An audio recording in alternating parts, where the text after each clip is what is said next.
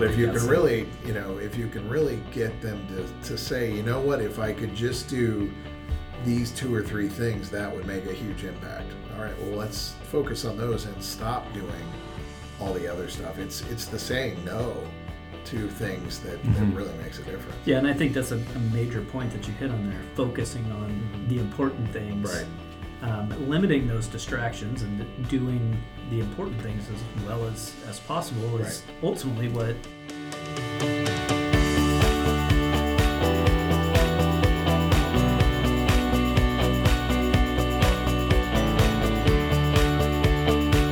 Welcome back to the Apex Business Advisors podcast. I am your host, Andy Cavanaugh, joined by Doug, the president of Apex, who I no longer can mention his last name because apparently tryptophan. You can't pronounce it. Sorry. Well, we do have a special guest today, but as per custom, I need you to acknowledge my closing since the last time we recorded it was 15 minutes.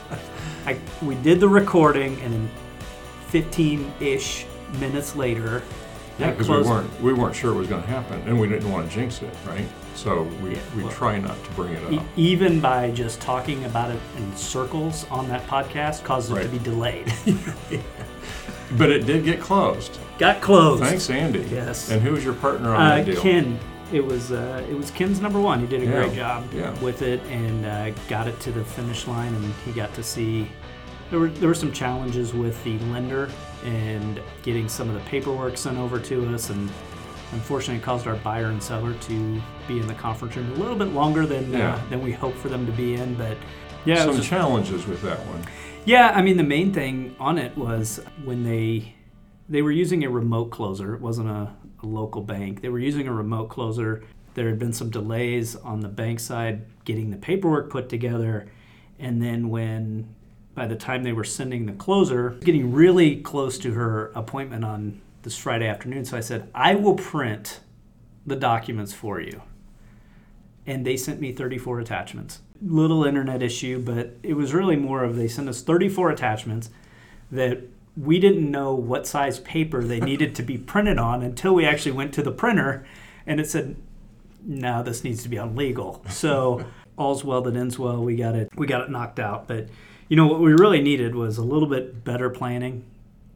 Oh, planning is something that we needed to do. Quite a lead in here. And I wanted to. It was so bad on my part that you brought a professional in here to talk to me about it. Please introduce our guest today. Right. Well, Sean Kincaid is with us today. Sean Kincaid has been a business coach for almost 16 years. And, you know, it's interesting, Sean and I had been in a networking group for quite a while, and in our world, we see a lot of business owners that don't do any planning. And when I was taking over this business from the former owner, I thought, what can I do to screw this up? Or maybe, wait, how can I keep this thing going? Maybe I need some outside advice, another professional, and not just run it by the seat of my pants, which we see a lot of people do. So I talked to Sean, and we worked out a situation, and he was my business coach for 10 years probably. So before I pepper you with trying to get free business coach advice, tell us a little bit about yourself, a little bit about your practice, and So the name of my company is Aspire Business Development. As we talked about, it'll be 16 years in April, which seems kind of unbelievable to me that it's been that long because time flies. But beyond that, so I started. It was April of 2007, so obviously just before the economy went to hell. Which in hindsight, probably not, you know, ideal, but that's how things worked. And at the time, my previous career had primarily been in management consulting. Did a tour of duty at Sprint on the wireless side and got to do some other things, but mostly it had been Fortune 100 type of exposure. Decided that I wanted to do something different. And so I stumbled across this idea of business coaching and kind of just jumped into it. and realized pretty quickly that although I knew a lot of people, I didn't really know any entrepreneurs, which is who my target audience was. And so I had to start from scratch, which is why I joined, any networking group I could find and just started meeting as many people as I could with the idea of getting out there. And my goal is to work with business owners who are mostly trying to scale their business, but I also work with business owners who are kind of looking at the opposite end of, okay, so I built my business, now what, where do I go from here? Which may or may not be an exit, but it could be a succession plan, or it could be, how do I just free myself up from my business so I'm not working all the time? So I guess at the highest level, what does a business coach do? Yes. All of the above. Now, we primarily, and there are all sorts of coaches out there, so this obviously I can't speak for everyone, but my focus is to work with a business owner. In fact, one of my clients that I've had for a really long time, when he introduces me as his business partner who doesn't have a share in the business because my job is to be the sounding board for him. I'm there to ask him the questions that nobody else is going to ask him and to challenge him and make him think twice about, well, why are you doing that, or what exactly are you trying to do? And hopefully bring some advice, some strategic vision, something to the table that will make them think twice about it. So mostly from a coaching perspective, it's getting them to look at the big picture on a regular basis, build in some good habits of, okay, every month we're going to talk about where are you in your business, where do you want to be, and how are you going to get there. There's an element for a lot of business owners of accountability. You've now said 3 months in a row that you were going to do this. You haven't done anything yet. What's going on? What can we do to get you moving to actually get to where you said you wanted to go? Or do you not want to go there anymore? I heard that a lot from Sean. It's been 3 months now. Right. What are you going to do? But it does make you think about, okay, what's the most important thing, right? So you're trying to, and I think one of the things that, where I benefited was having someone outside of the business brokerage world who could bring some other experiences, right? So you're talking to a lot of businesses. You had your Fortune 100 experience kind of thing. So things like technology, right? That you've got some other experiences. What other things are you seeing from the entrepreneur side that need help? Well, so I guess to put it simplistically, if you talk to any business owner, obviously every industry has their challenges. And I'm never going to be the expert in the industry that business owner is. But to your point, that's actually a benefit, I think, because it allows me to approach it without kind of all that baggage of the inside information that they're running with. But every business, you could simply boil it down to 4 Ps. So all of them struggle with people, profits, process, and planning. So if they're having trouble scaling, if they're having trouble growing their business, 90% of the time it's going to fall into one of those buckets, or probably more realistically, more than one of those buckets. Yeah. And so that's ultimately what we end up talking to people about is, okay, where are you stuck? What is it that's holding you back? And a lot of times it's self-inflicted because as you guys work with business owners all the time, they don't know what they don't know, and they kind of get their head down. And really, an entrepreneur is trained if they're, doing it right. An entrepreneur learned early on, okay, I need to say yes to everything, and I need to just work really hard. And if I do that, then good things will happen. Yeah. Which is true until it's not true. Mm-hmm. Because at some point, if you really want to grow your business, then the owner has to get out of the way. Right. And they have to be able to build a team, which is where you get into people. You have to be able to actually have something that's repeatable and scalable, which is where you get into process. And all of that's tied together by planning in order to create profits. Because if you don't have profits, what are you doing? So you meet a lot of stubborn people, right? Oh, yeah. Right. Yeah. So I think, you weren't the worst. Right. Okay, good. Yeah. So I think one of the things that I think about, we see resistance all the time, right, when we're trying to help people. So what do you see, the big obstacles when you're trying to, you have a referral to a business owner. What are your challenges with getting on board with them?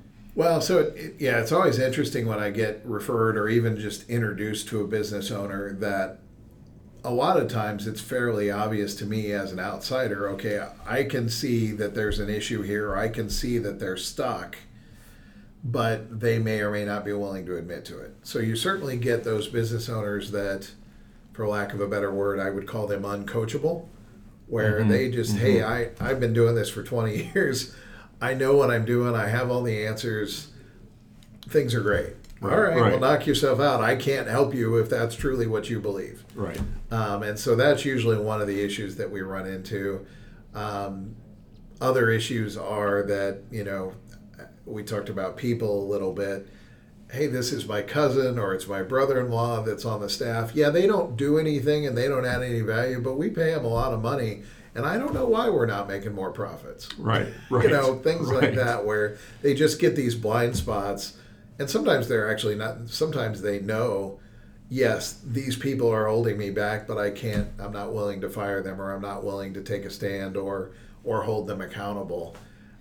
And if they can't get past some of those ideas, there's not much you can do for them. So I guess sure you guys have seen those too. Yeah, well, I think Andy just got out of a meeting with somebody who is kind of, you know, it was more with an advisor, not staff, but having an advisor, a CPA for 40 years, something like that, and not willing to look at other options.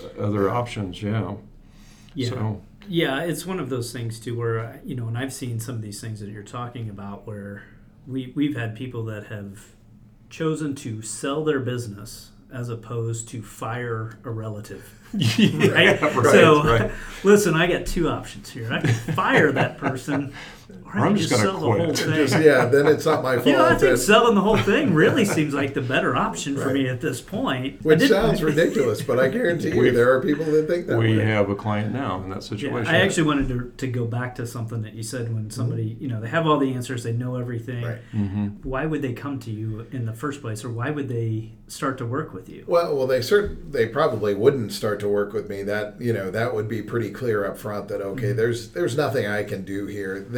What has happened is that someone will refer them. Actually, it's interesting when it's a spouse. I've had spouses make the call and set up the meeting, and then the owner, the other spouse that didn't make the call and set up the meeting is the one that meets with me. And they're like, I don't know why she called, but I don't really, you know, I'm good. I don't need anything. But the person who originally set up the meeting was the one that's like, look, they work all the time. We don't seem to have any money. You know, they can list off this litany of challenges that they see just, you know, from watching them at home. But if the owner's not willing to learn or not willing to take action, it doesn't matter. Yeah, it reminds me of the couple that comes in here where the wife hands the husband the engagement paper. Yeah. Sign this. Sell. Sign this right now. Yourself. Yes.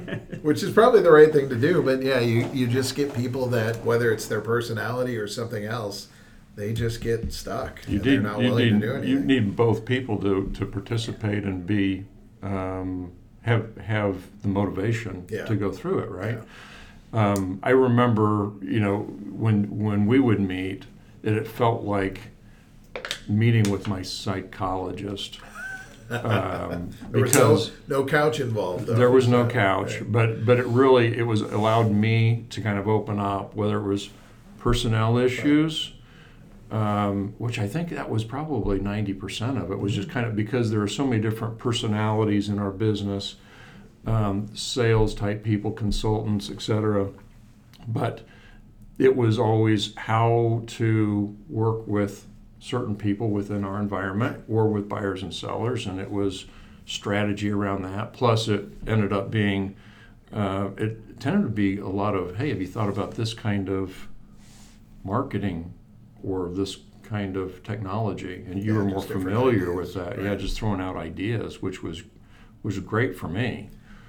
Yeah, I have a few clients that refer to it more as business therapy, which is not my goal at all, but I understand where they're coming from, because from a business owner's perspective, especially when it's a small business. Now, if you're talking, you know, a Fortune 500 business, it's different, right? It's the corporate world. It's easier to kind of separate that corporate life from your personal life. But for a business owner that has 30 employees, they are the business.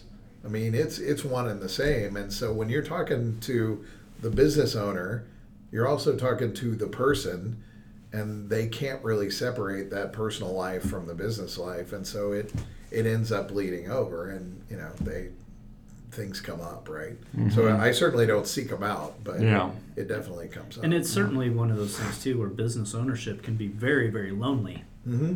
Oh, absolutely. Because so at some point their spouse doesn't want to hear it anymore. Then they can't talk to them. You shouldn't talk to your employees, right? And so you do. You become limited in terms of. And to your point, that neutral third party, that different perspective that's not in the trenches every day, mm-hmm. Including a spouse that, right, while they might not necessarily be at that particular office or that factory or that restaurant or whatever, they're certainly living it as well, and their perception is skewed. So having someone that can just take that little lens and turn that perspective can be invaluable.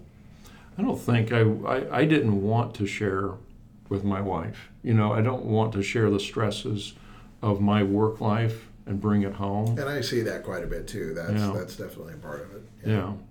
Because she doesn't need any more of that stress, right? Right. And then that then it builds, and then it gives me more stress.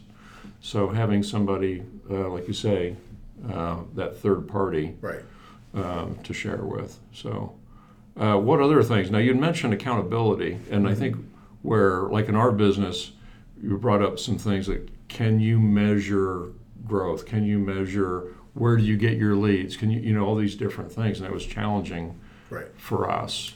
And that's actually the start of it, is that obviously there's personal accountability of, hey, you said you were going to do this, did you follow through? But even probably more important than that is getting them to look at things in a measurable way.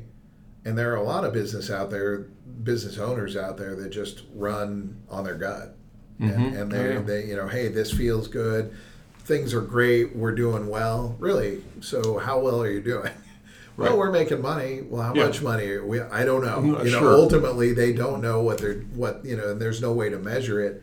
And so even just getting them to put some simple metrics in place, that alone can mm-hmm. drive a lot of visibility, and which ultimately then turns into accountability. Yeah. And that can be a huge impact for a lot of businesses.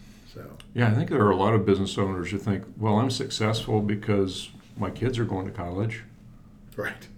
But if you ask them details, they're like, I don't even know how much money I'm making. We hear that quite a bit. As I mentioned, one of the genesis of bringing you in here is Doug and I were talking about plans. Mm-hmm. And I had made the comment, and this was a few weeks before Thanksgiving, that I said, I do my planning in October, November for the next year, because the people that even start in December or start in January, you're already 2 months behind on the year. What's that planning process look like? It's kind of the old adage of, the best time to plan was yesterday. The next best time to plan is now. I think you're right. In a perfect world, it would be great if you took some time out in the fourth quarter and used that to build your plan for the next year. That's ideal. The reality is that some businesses are seasonal, and so the fourth quarter isn't a good idea, and that doesn't work for them. Or for whatever reason, they don't get around to it. Well, that doesn't mean you shouldn't plan. That just means, let's modify that. Maybe we don't get a full year to look at it, but let's at least look at the big picture. Where do you want to be in 3 years? Can you even describe that? And then let's back up from there. And let's say we start in February. Okay, great. What are we going to do between now and the end of this year at least? Even if it's only 10 months, let's try to look forward at least that far. And then if we can get into that process and start looking at things quarterly, then hopefully for the next year, then you can catch it earlier if that's an option. So my goal with clients is really to try to ease them into it, because some of them are adverse to planning. I actually have a few clients that if I push them on it, they would say that they just don't believe in it, which I'm not sure I completely understand, because it's not really debatable. It's a helpful thing to do, I think, for anybody, but it's just not something they're not wired that way, or they've never done it. But I can still challenge them on, okay, well, what do you want to have happen? And let's at least condense that down into a simpler discussion. So steering them gently towards, okay, let's try to look farther ahead, even if it's only, okay, let's look at the next 90 days. What are the 3 to 5 things that you really want to get done in the next 90 days that are outside of the day-to-day stuff? That's a step. I mean, that's at least something. Yeah, I always look at it as similar to planning a trip. Mm-hmm. I know I want to go to this city. Right. So let's figure, okay, we're going to go to this city. Now let's start backing into how are we going to get there? Transportation, are we flying, are we driving? What are we going to do when we get in there? You know, so I think a lot of people, they think that planning is, well, I have to know every single exit and where I'm going to hit the rest stops and where am I going to fill up for gas, and they approach it wrong. It's that it should go the other way. Right. You know, well, and the reality is, if you do get that detailed, you're going to get bogged down, and you're not going to end up using it. That's the problem I have with some of those traditional business plans that you see that, you know, maybe banks were recommending or whatever. 40, 60, 100-page business plan, that's going to get put on a shelf, and it's never going to get used. Yeah. A more legitimate approach is, where do you want to go? Fine, let's spend time describing what that destination is, or at least the interim destination. And then if you can break it down into what are the biggest levers that are going to help to get there. And frankly, if you have more than 5 kind of big things that you're looking at, that's too many. Because people just don't function that way where they can juggle all sorts of different things. They're just going to get bogged down. People, it's too much. Or distracted. Yeah. They'll get distracted with the easy things. But if you can really, if you can really get them to say, you know what, if I could just do these 2 or 3 things, that would make a huge impact. All right, well, let's focus on those and stop doing all the other stuff. It's the saying no to things that really makes a difference. Yeah, and I think that's a major point that you hit on there, focusing on the important things, right? Limiting those distractions and doing the important things as well as possible is ultimately what makes it look easy, right? When people are like, oh yeah, that guy just makes business look easy, it's probably because that guy focuses on 2 to 3 main priorities, and then everything else is a distraction and noise. That's how you get traction, right? That's how you start building up momentum, because you're actually getting some things done. And if they're the right things, it'll make a huge difference. Do you have a success story that you'd like to share with us? Well, there was this company called Apex. This guy named Apex. Right. They're just booming. Well, that's second place. Actually, one that potentially may fall into your bailiwick at some point. I've got a client of mine that I've worked with now for probably 10 years. I'm guessing I'd have to go back and look at the records. But in her case, she started fairly small. It was just her and one other person. She's now up to 6 employees. They are in the finance area, so they do financial stuff. But she's at the process and at the point of her life where she's like, you know what, I'd like to probably think about some sort of exit. So what would that look like? And what, and she's not ready to pull the trigger yet, but she's at least to the point where she's making probably, when we first met, compared to what she'll make this year, I bet she's 10x growth over that 10 years. Yeah, that's great. And so, that's not me. Yeah, I helped. Sure it is.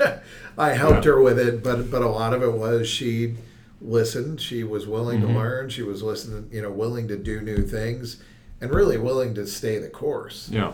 And so, we've been meeting probably once or twice a month for the last 10 years. Oh, wow. She really values that sounding board and being able to have somebody to open up to. Is there a typical size business that you work with?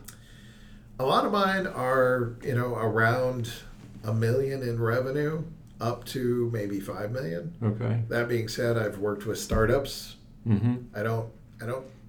Startups are a lot of fun, but they're also, they generally don't have any money. And it's kind of paid. Sometimes you don't get paid. That's not as good.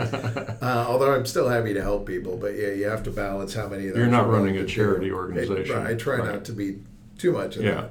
And then I have a few clients that are a lot bigger than that, but once they start to feel pretty corporate, then for me, it's not as much fun anymore, so I don't chase those either. But Sean, if somebody wanted to get started with you, what's the best way to get in contact?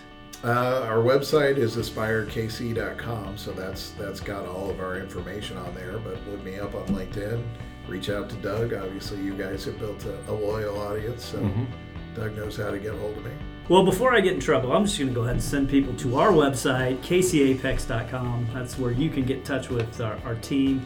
So if you didn't quite catch Sean's information and you're not used to using that minus 15-second button, you can get in touch with us. We'll get you in touch with Sean.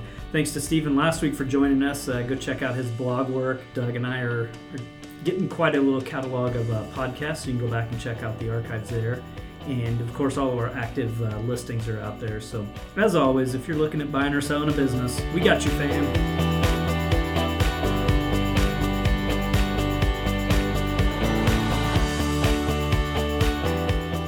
Welcome back to the Apex Business Advisors Podcast. I'm your host, Andy Cavanaugh, joined, as always, by Doug Huber. Is this how the day's going to go? This is how the day's going to go. Apparently. Too much turkey. How do you say your name? Well, I said it. You say Doug. This is Doug. Appointment. It was a Friday afternoon.